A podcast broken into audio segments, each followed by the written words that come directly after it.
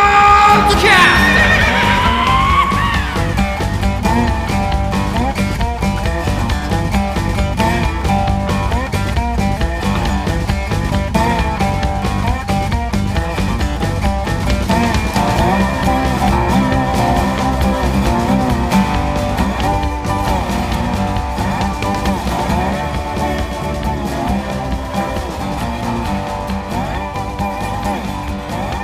どうもこんにちは小田光雄ですえっ、と今回もですねえっ、と以前前回に引き続き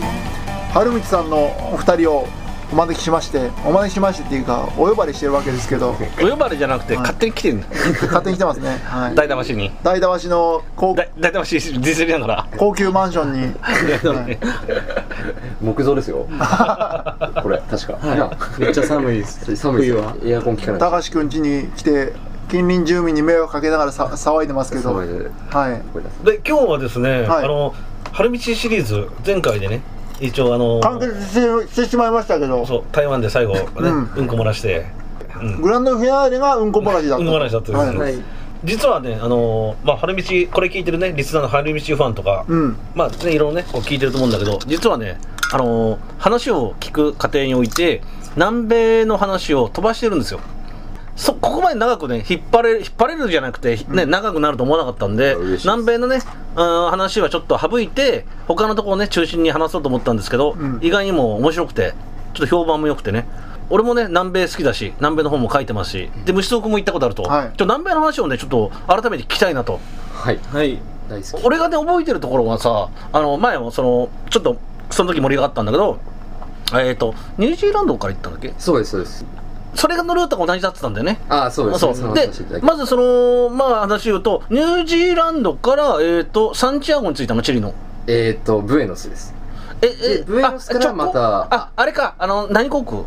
えっとニュージーランド航空ド航空ですあそう違う。ニュージーランド航空アルゼンチン航ど空っちかあとランラタムじゃないのじゃない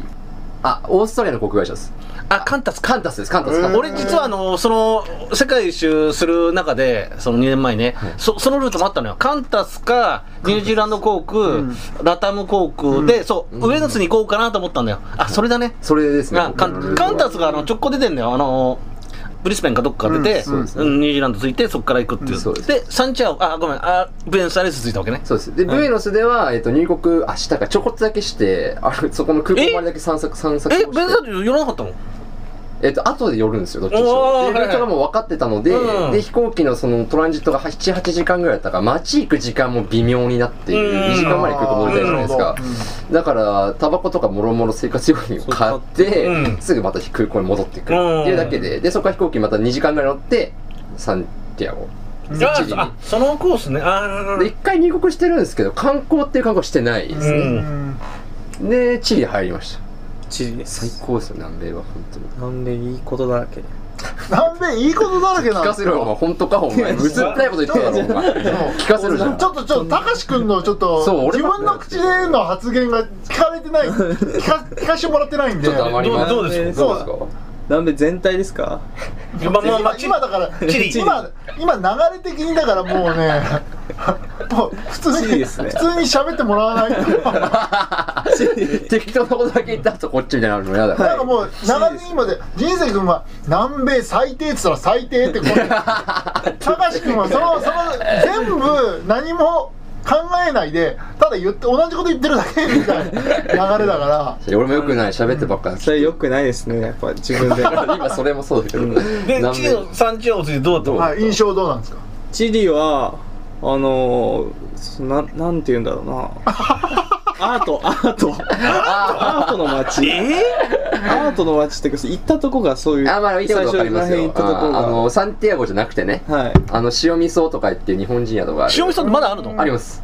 まだあるのはい塩味噌ってさもう80年代からあるんだよああそうなんですか。そのその日本人宿はえまあアーティスティックな内装とかってこと違うな街あれがあれでしょえーっとババルパライソああバルパラヘイソです名前もしたっあじゃあじゃあじゃあもうそうそうサンチアゴから離れてんだていうのを2説時明間しぐらないいと2時間ぐらいでね2時間ぐらいですバスででバルパライソもビーメンも行ってないんだよめんどくさくて俺はバルバライズに来ました確かに確かにちょっとあの綺麗な街アートっぽいですよねうんアートっぽいうん街アーがトなんでお前汗かいてん のこめかみあたりに急になんか自分の脳みそを、ま、回さないとダメなんだそんなっ簡て単じゃないの仕事ってびっくりしましたよで本当にで山頂で止まんなかったの三着は一泊しました三着にも日本人宿があってねあえあなん日本か人なのあんのそれ古いのがありました知らよない俺えっとねアメリカの地名のホテルだった気がすいるや知らない日本人やと思う俺サンチアゴにあるあるんですよ一泊だけして、もうシャワーもお湯じえゃないなんていうとこいシャワやー出てく知るからねえななんだっけなサンチアゴには知らねえな一泊だけしましたねしたよねえうん日本人は経営してんのはいその人日本人であ日本人知らないあこれだんまああでもタレスホテルですだタレスホステルえーだった気がしますねどの辺にあんの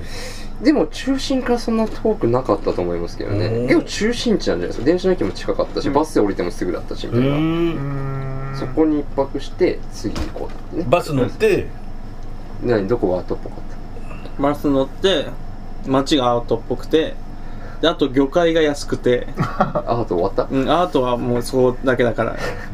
魚介が安いうん街だなってチリは僕の総括ですねえええちょっと待ってしし塩見さん止まったの泊まりました何日間止まったの塩見さん2泊か3泊ですねあああれなにあの人はいたの旅行者はいや仲良くなりましたね塩味噌は日本人宿ハイライトでも結構トップに来るぐらい仲良くあなっ昔からた出会いがあれドミトリーだよね全部ね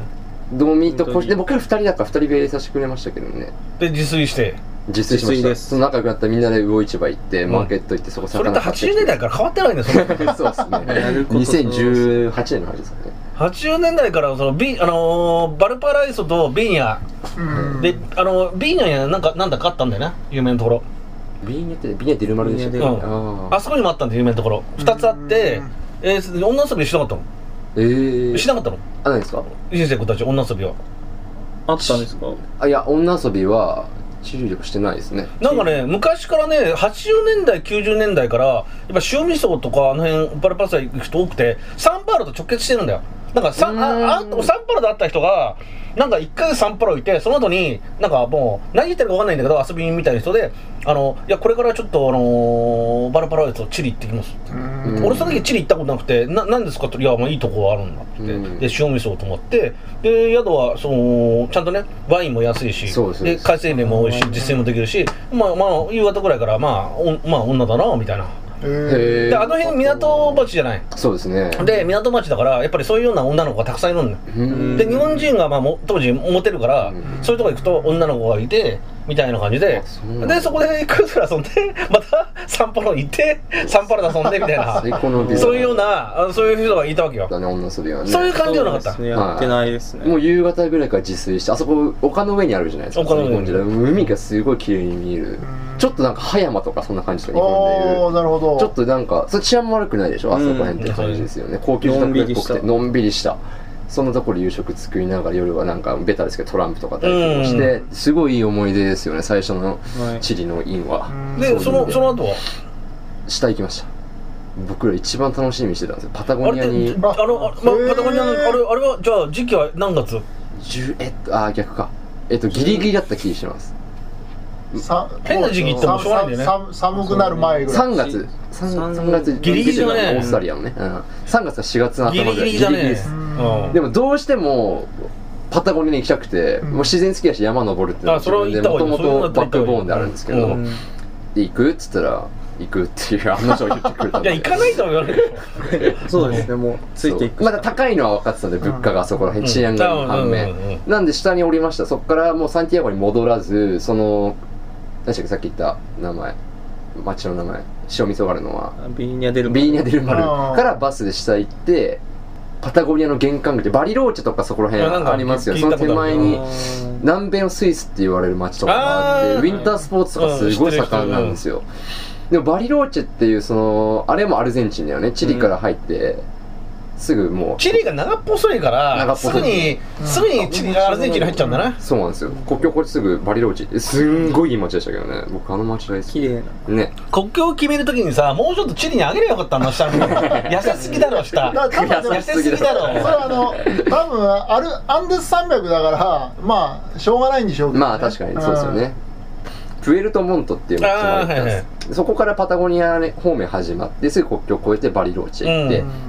すんごい治安いいんですよねなんでもう完全な観光うん超観光都市あのヨーロッパとかはもう世界中から観光客が多い感じでね、多国籍な人いっぱいいてその代わり物価が高いんじゃない、高かったですうねん急に物価変わったまなあっしてょうが感ないじな、まあでも大きい湖があってじゃあフィヨルドっぽいんですよそれまた展望台から景色見えるんですけどで天気も良かったからものすごく良かったですよね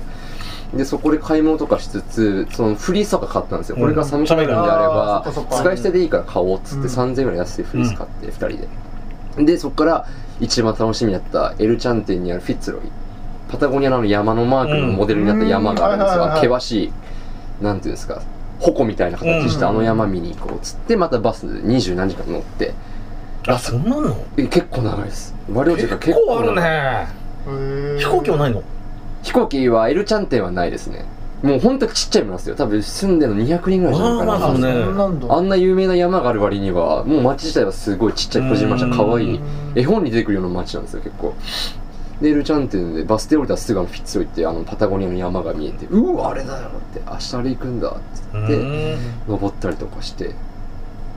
でもそこら辺のもう移動がやっぱ僕楽しかったですねダートなんですよよ道が舗装されてなくて途中砂煙上げて結構ちゃんとした高級バスがアルゼンチンだからそこまでお金ないわけじゃないだろうし、なんかダート道わーって行くんですけどなんかほんと違う惑星みたいな景色ってたまに旅中あるじゃないですか、僕はそれが一番なんかパッて浮かぶ比喩なんだ例えたいような高くな景い色必死になんか思い出してるよねそうですね今大変ですね今もはやもはや諦め思いて出いやいやいや今顔 ちょっと助けてよい今やいや今合ってるよね顔見てたら必死に思い出そうとしてるのもわかるんだけど思い出してないでし ょ思い出せないですねって嘘でしょいや今ね必死に思い出してる顔したのよえ違う惑星っぽかったよな惑星なのかなあれはなんだろううんって言っとけじゃあどっちか難しい た たかし君ちょっと合わせようとする必要ないですよ なるほどねじゃあちょっもとう楽になっていいですよあだってさ俺がいじめてるみたいなーあーよか全っ然ただって分かってないよ嘘そうでもなかったもう同じ同じ同じ景色を記憶から消されてきて いや消しすぎなのは、それこそそのフィッツロイっていうのを深夜2時に登って、朝日見て帰ってきて、計8時間かかったんですよ。あーでもすごい雪途中で降ってきたりとかして、素人には特に道レベルもない道を行ったから、ちょっとヒヤヒヤしながらやっとたどり着いて感動したんですよ、僕は。やっとこれが着いたパタゴニアの山だっていう感動はあったんですよ。うんだからねそれが終わって、ちょっと後日の話ですけど、2、3ヶ月後ぐらいに、あ、この景色、あの時のフィッツの山道と似てんなって思ったから、あの山道とそっくりじゃないって言ったら、やっぱ案の定、うーん、うん、うーんって言うんですよ。怪しいないやいや、だから、あの雪降っててさ、うんすごい、氷河とか向こう見えてさ、あの違う惑星みたいな、うーん、ああ、うん、みたいな。多分途中で頭のとこにキリマンジャロが入ってる キリマンジャロキリマンジャロ違入ったう山らなの感じなのかもしれない山登りすぎなんですよいやいやそんなことないと思うそんなことよないですよ。もっともっといっぱいいますよそうだねで俺あの時間すごい往復は何時間かかったと思こってれんのはまあいやでも覚えてるよねでうん結果8時間ですよ何時間になったか覚えてるってさこいつマジですよ1時間半って言ったんですよすごいねそれも体感ね体感って言ったらずるいけど俺ショックだったんですよ8時間結構険しい道を一緒に頑張って登ったっていうちょっと純粋なピュアな気持ちもあったのに体感体感1時間半って言われたら結構落ち込むというこのぐからいの山だったね大会1時間で あれあ思ったよりきつきつくななかかっったたですからね俺はきついで話してるエピソードな のに体体感15時間ぐらいかかったっていうあだったらいい方がまだわかる本当おっしゃる通りでだったら時間にその差があるけどああそれぐらい感じたよなだけうんど1時間半ぐらいかなってすごいさっぱりして言われるすねましたもんね俺その後そんぐらいだよで8時間かけて登ったんですよフィッツの絵までそっからの朝日がすごい綺麗だったのを覚えてますね自然がそこら辺はちょっとすごすぎる高橋君の感想は何一つ覚えてないそうですあでもそのフィッツロイだっけ言ってたわ今フィッツロイじゃないわじゃあえあなんでもないですこれ何が何多が分ね違う山を違そううした山のだっねたどの読むもをうあのネパールの話じゃないどの山に込んでんの今干潮の山えそれフィッツのだよあれフィッツロイ合ってるあじゃあ合ってるわめちゃくちゃだなこいつ干潮されたんですよそのフィッツロイ何のですか干潮山をもう初めて切れました高橋はさいんぶち切れ本当もうにほぼ登頂するかぐらいかのところうで,、んでうん僕、ま、人生の前を歩いてて,、うん歩いてうんでそれで後ろに人生いて、んでもなんかずっともう登ってて終盤なんでもううんなんか喋ることもなくなってまるあんで、ねもう、もまあ、なんかそれでなんかちょっとおちょくり出して人生が、うんちょっと館長をずっとしてたんですね、うんもうちょくちょくうんで最初まあやめてやめてよって冗談で言ってたんですけどもうそれがすごい長いんですよ、それうんがすごくでブチ切れたんですよ僕がも初めてそう、はい私結構マジでしたもん顔引きつただそいのな時がらにイラついてたんだうそうですねもしつこいぞうともうはい疲れてるんでこっちもいやもう疲れてんじゃないあじゃあ1時間半だわけねえだろ8時間はそれ疲れるけ すどごい疲れてたんでだからだからそれは僕は8時間疲れるよいや初めて切られてましたもんね、うん高そ橋れで干潮するのは良くないですよね顔よくない干潮は良くないですよあれなそれその時なんで干潮しようと思ったのいやめそこ最後傾斜が結構急やったんですよ、うんだから前の人のケツが目の前だかからだからあいややりやたくなっぱるよ僕ねたち高橋ってずっといじりたい存在であるかわからる山登っても変わらないわかわるやりたくなるまあ目の前あるのはしとこうかって感じしてたんですしよないと失礼だもんね一回はしないと失礼ですよやっぱ目の前あるのにねしないっていうの俺ではどもうそかなの他人でもさししたい欲求がさ来るよねーまあでも一回ならいいんだけど、多分二十数回したよなあの時なそう何回も何回もそれは、うんそれいやそれはね僕も反省します確かにしつこいごめんって俺でも23回だなは、うんしたら顔引きついながら「あおい!」怖っ陰キャが怒るやつのお英前語言えろよカッターとか持ってないだろうな意ま外さとだからにつって感じで椅子とか投げるタイプの怒り方でしそこで思い出すってすごいよね干潮のフィッツロイですょかだからまあ印象的だったってことだよねでも思い出したってことでねも景色はでも一切覚えてない干け潮どしか覚えてない干潮被害被害を受けたって景色あ覚れえてな怖いかでっすたよあの陰キャの怒る怒り方で何するか分かんねえな景色覚えてないですよって覚えてないですよ嘘でしょ干潮のせいでもお前の氷点下の中上羅になったんだよあの時 T シャツ脱いでさああはいはいえはいなんでなんかなんかハイになったもんわかるよあんまり良くないんじゃないのそれってよくないですねそそそのまま死ぬパターンでしょあれって高いの結構標高いや標高自体は意外とそんな高くないんですよただ風とその寒さはあれさあれあれなんじゃないの体温がかなりさ下がってきてちょっとおかしくなってんじゃんその人ってあでも一回やってみたかったんでねそれ頂上でもまあ別に高山病になってると思うあだからではまあでは全くえ標高も2000も多分ないと思うんですよねすあーごい低いんでそ小ざみは全くないんですけどせっかく登ったしみんながしてないことの写真撮ろうっていうあーノリであー我ノリでた1分ぐらいで見たんですよねとかあれもフィッツよりだからあねれフィッツですですよねあの道中の道の自然がもう日本にはありえない景色だなと綺麗そうだあねまあじゃあじゃあねたたかし君はうなずいてるけど覚えてないんだようなそうですねあんまりもう一回行ってくればもうでももう一回言っても同じだと思ううんでも多分の登りながら館長されたなじゃもうそれも忘れてるんだよ本当に そうそれでフィッツ登りましたよねでその後はエルチャン店のかあとは氷河ですうんあの辺ね要するにアルゼンチンの下の方ねはいもうずっとフンターナレスのなんだっけあの氷河えーそれはちゃんとした観光してるねあれはちゃんとした観光っすね。あの氷河、3万ぐらいしましたよ、あそれぞれね入場。あそんなするんだ俺実はあんまり興味ないないから行ってないの一回も俺も行ってないですただ分かれるよねそこねあの氷河の上でネタ合わせをしてみたいっていう話、しょうもないあれですけど、うペリトモリの氷河です。ペリトモリの氷河。入場入域料みたいのでさもう3万んぐらい全部でしょえあれもうツアー交業通から務になるんですよね。あの、コースがないので、あの氷河の上あーなるっほて。あの、ガイドの人雇った上で、旅行会社に行って申し込んでっていうのはあっかその街行ったらいっぱえいもあっとる。しないかねいや、そそんんななにで僕らで3万ちょだいぐらだいいです。たいだいたいそれでコースで何日間ぐらいですかえっと、もう2、3時間です。あだからこうん兵庫だけです兵庫だけだから一瞬23時間23時間で3万円そうです。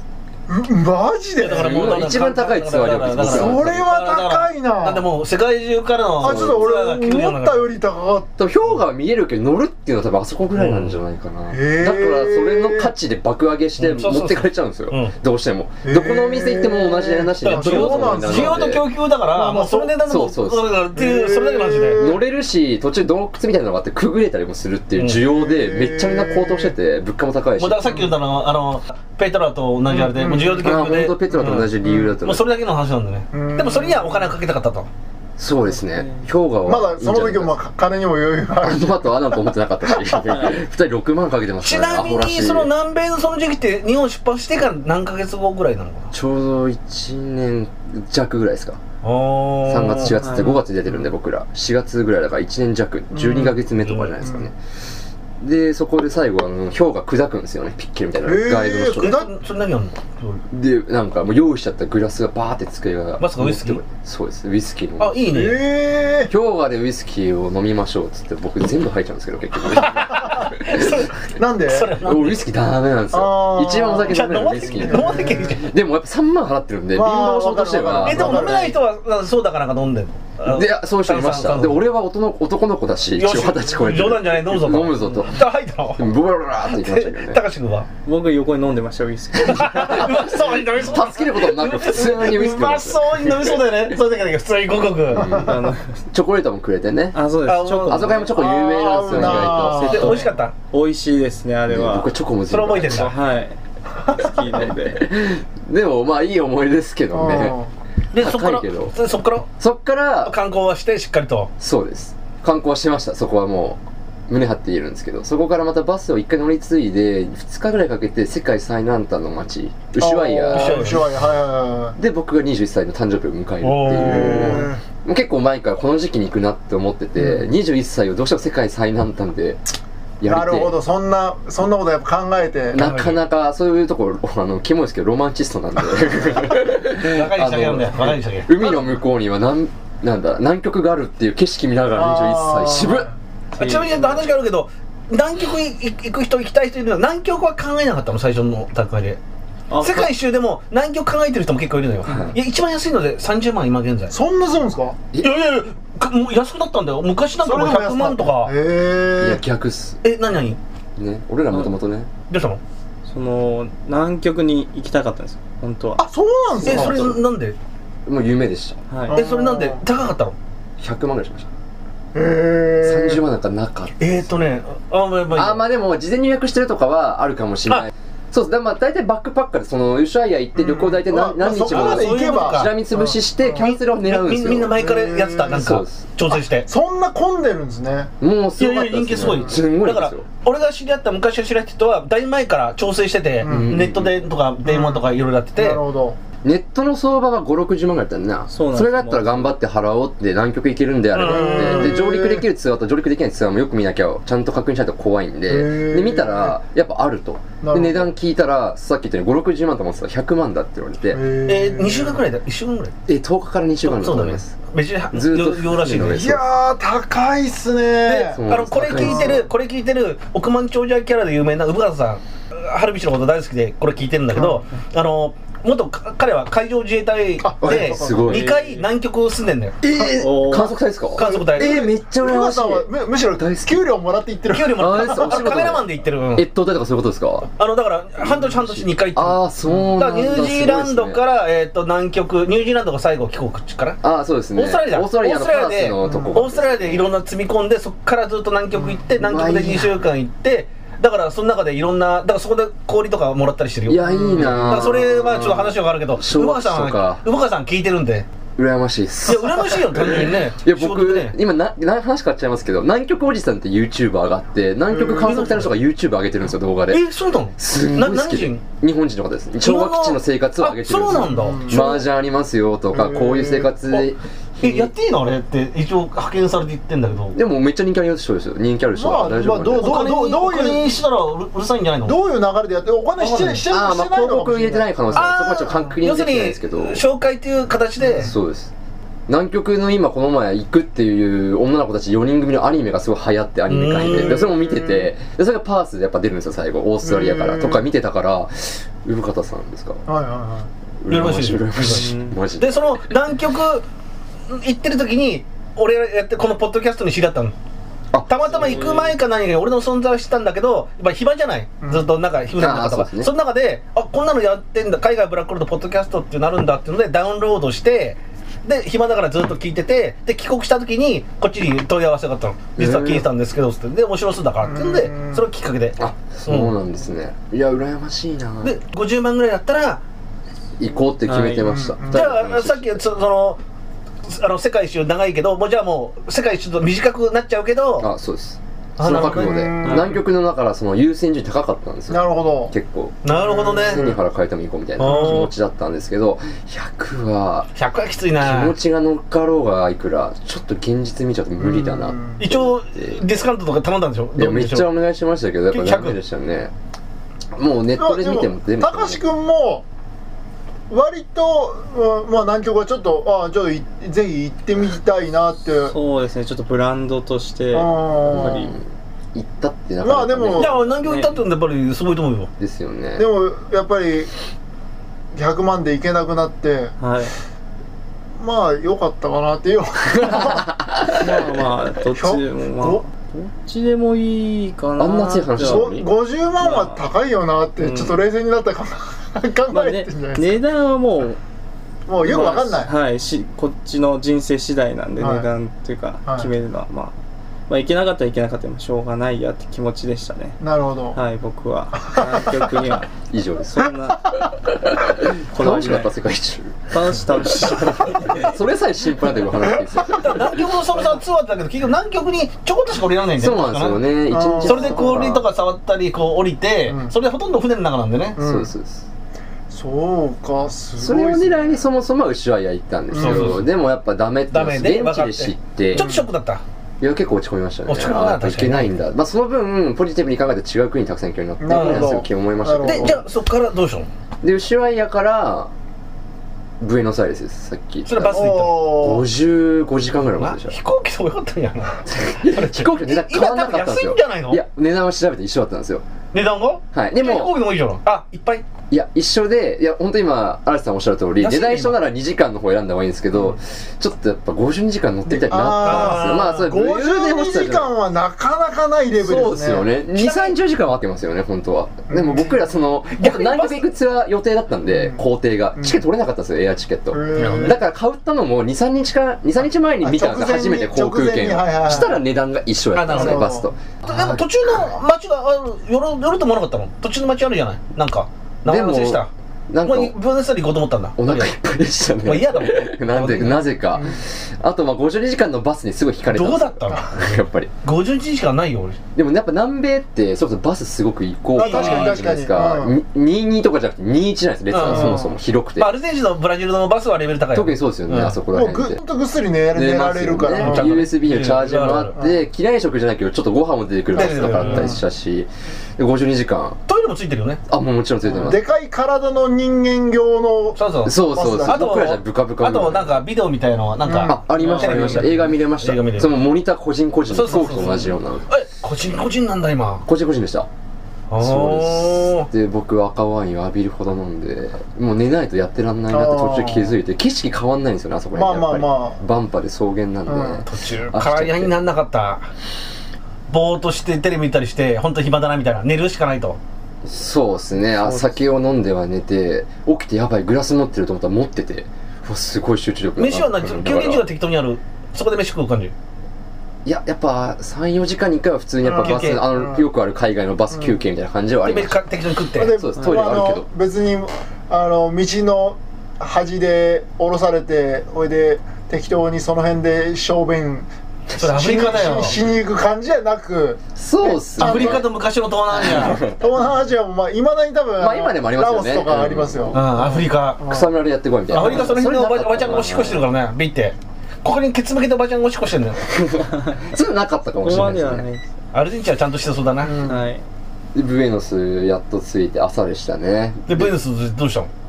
日本人宿いやそれはど日こ本人のあるんですかねブエノスああるあるあるあるあるあ俺も今現在なくなってるかもしれないなんだ日本旅館もなくなったみたいだねあ日本旅館ってあったな行かなかった日本旅館は確かなくなって、うんなかっいたや、っけうん、確かなくなって、うんなかったと思ういや噂で噂っていうか日本旅館ってありましたねでもねそうなんですよやってなかったと思いますで昔俺が若い時はあのあのビクトリアってところがあのビクトリアかなっていうところがね日本人がだったんだああそうなんそれは普通のアルゼンチン人のおばちゃんがやってるとこでなんなんとか日本人が集まるみたいあなありますよね今えどこと思ったの普通のとでこもなんともないブッキングドットコムで安かったとこに泊まって、うんでその日だけ一日ゆっくりしようと思ったけどよく考えたらウルグアイって目の前のフェリーなターミナルから出るねって言った話になったんですよあー国際のフェリうーが、んで片道2時間うん行けるな値段も見たらあそんな奥高あの日帰りできるよね日帰りできあますのあれでしょあのモンテビデオじゃなくてなんだっけ2番目のサク街でしラメょントですかね、うん、うそん、っちどんな街俺そこ行ってかなかったけど大した街じゃないでしょいやーどんな感じなのあまあまあ大きくはないですけど一部がやっぱ古都って感じですよねあそう古なんいだ都感がありますよね、俺モンテビデオしかないんだけどあ本当ですかあ何普通のことって感じそうですで僕ら逆にそのもんそっち行ってないんで下の方に日帰りに行 ったの日帰りです、うん滞在時間40分ぐらいだったかな、もうすぐでしたということはね、そこからすぐ回回れるってことフェリー降りたらもうダッシュで走って、はいそのことを見え、て何あのもう、めっちゃ小さいちっちゃいですフェリーターミナルかやっぱりそらうなんだねメインなのって、うん歩いてどれぐらい歩いて2、30分。こうだねもう何も食べない食べずに食べずにべない走っただけですけどなんかちょっとなんだしたえいやも うあの帰りのフェリーの時間も決まってて、あーなんでまあ余裕持ってあるないのないんですよそれがなんかフェリーのくせに余裕ねえスケジュールと取りやがってみたいそれなもおかしいおねかしいですよね結局あれか日帰り行くやつは見ないからそうなんでしょょうね多分1泊2日が多いんでしょうけど40分ぐらいしかでも滞在逆でにきね一えみた泊いでなもその街の規模だとまあ肉食って酒飲むぐらいしかないんじゃないそうですねでもなんかウルグアイのなんでしょう一応見てみたい一学そ繰りろそ出ろだねしてみてそろそろだねあの大統領有名じゃないですかウルグアイってあのあなーん世か界一しあのし質素なみたいな貧そうそう貧乏今もいるの今もうもう違う人になってるもう違う人になってる気しますね、あの人のイメージあったしどんな街なんだろうっうてんちょっと見たかった、あとなんか草とかも合法っすよねあの国ってねあああそうかもしれないです知ねらなうん、そうかもだそんなんが売ってんの別に買うわけじゃないですけど売ってたら面白いなとか、うんそんなんが普通にコンビニ感覚で売ってんのかなとかっていう興味もあって、ダッシュで行こうっつって行ったんですなるよほど一じゃああっ日という間でで終わってほぼ記憶ないそれこそな俺いです俺も確かに大したないかもしれない俺たなんか結構古い車があった記憶はありますけどねあああ俺ら行ったのかよ古いいたんですよ俺モンテビデオモンテビデオだったっけなお前もそこそこそこまで桜目だそこよあ船ですかそそうで船桜船で行おっ前たがモンテビデオ行っ船で行行ってるったっていう話を聞いてないあよじゃあじゃあそじこゃ同じだあよそう同じとこ同てじかとこなんでお前も高橋高橋系統で覚えてないんだよ 俺も高橋系統で覚えてないんですよ俺仲間見つじけゃあなたんでこん記なかった憶の力の悪悪さはやっぱり同じなんですよなんでこんなかったんだろう いやでもなんか古い車があった記憶はありますあでも確かにキューバみたいなああいうクラシックカーがちょこちょこあった気しますね、石畳の道はいはなんいで、そうそうそうそうそれなそんかそれやれっぱ風景気あって観光土地なんだなと思いました、その後は同じまたアルゼンチンのまたガラッと景色変わりますけど、はいイグアス行ったんですよねあいいですねああまあいいいいでですすまあまあまあまあもう本当定番なテーマベターはベターですよねじゃあもうブラジルに入る流れですか僕らブラジル行けなかったんですよあそれはねあの最初の時聞いたのよビザ降りなかったんですよ、こいつの人相悪すぎて謝ってほしいですよ、はいそうなんですよ。眉毛も剃っちゃってたんです。あ全然嬉しいですやばいやつそう、前に話したんですばいよ 一周今高高橋流いいぐ らいなしたところでもう時間も長くて多分結構今日ね今回はたくさん撮ったんでそうですね、うんまたこの後の続きはまだ続きあるんだないやまあのというわけあでもうもう完結戦は 終わってます完結は終わってまあコロンビアが最後でしたからどっちもコロンビア問題は僕らうんではまたはいありがとうございました、ありがとうごありがとうございました